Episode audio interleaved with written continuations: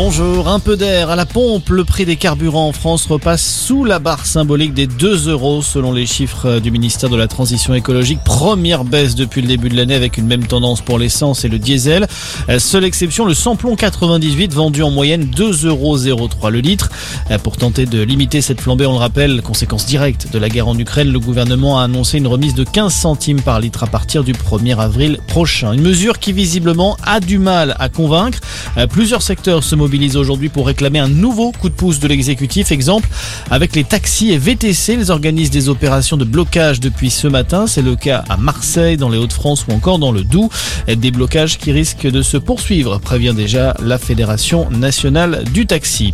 Dans le reste de l'actualité, l'Ukraine rejette l'ultimatum exigé par la Russie. Moscou demandait la capitulation de la ville de Mariupol, totalement assiégée et détruite désormais à plus de 80%.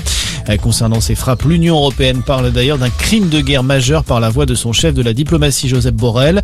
Les ministres européens des Affaires étrangères et de la Défense doivent se réunir aujourd'hui pour évoquer de nouvelles sanctions contre la Russie. Pendant ce temps, un nouveau couvre-feu va entrer en vigueur ce soir à Kiev dès 20h. Il sera mis en place jusqu'à mercredi matin. Objectif, euh, protéger la population alors que les frappes russes s'intensifient là encore. Un bombardement la nuit dernière dans un centre commercial de la capitale ukrainienne a fait au moins 8 morts. En Angleterre, le procès de l'ancien tennisman Boris Becker s'est ouvert aujourd'hui à Londres. L'Allemand est jugé pour des fraudes liées à sa banqueroute. Ses dettes sont estimées à 60 millions d'euros. Il est notamment accusé d'avoir dissimulé plusieurs de ses propriétés. Boris Becker risque jusqu'à 7 ans de prison. Et puis le grand retour de Renault, le chanteur sortira un nouveau disque le 6 mai prochain. Son titre Metec, un album de reprise avec des chansons empruntées à Georges Moustaki, François Hardy, Yves Montand, Bourville ou encore Serge Reggiani. Voilà pour l'actualité. Merci de nous avoir